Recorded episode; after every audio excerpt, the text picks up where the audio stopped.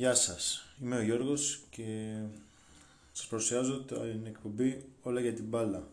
Σήμερα θα μιλήσω για το κύπελλο, το δεύτερο κομμάτι, στον αγώνα Βόλος ΑΕΚ και τον Ολυμπιακό Άρη.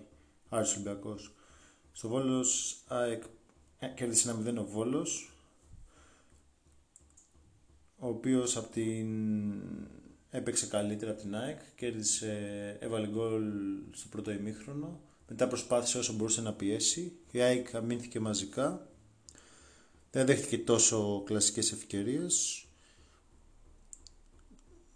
Θεωρώ έπαιξε με τη φωτιά η ΑΕΚ, αλλά τελικά πέρασε.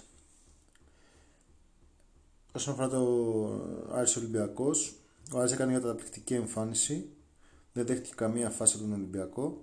Εντάξει, έγινε αυτό το τραγικό λάθος του Κουέστα, το οποίο όλοι ασχολούνται με αυτό και δεν βλέπουν την ουσία, όπου ο Άρης, εντάξει, έβαλε ένα γκολ χωρίς να έχει και άλλες ευκαιρίες από πέναλτι, που ήταν πολύ αμφισβητούμενο. Από εκεί και πέρα όμως κατάφερε να μην δεκτεί καμία φάση στον Ολυμπιακό. Νομίζω ήταν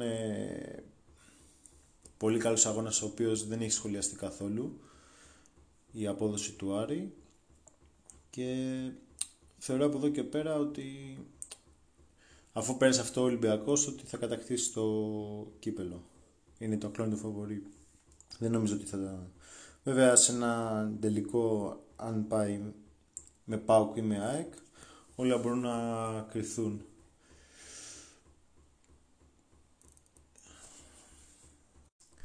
Κάτι άλλο που μου έκανε εντύπωση είναι τα πολλά σχόλια στο Twitter ότι ήταν αισθημένος ο αγώνας του Ολυμπιακού με τον Άρη.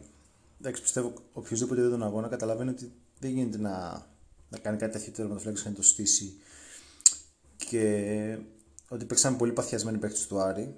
Δεν στείνονται έτσι αγώνες. Δεν γίνεται να έχει σημειωθεί έτσι τερματοφύλακας. Και είναι αστείο το πως επιμένουν στο ότι ήταν αισθημένους αγώνες. Αυτά για σήμερα. Τα ξαναλέμε αύριο. Γεια σας.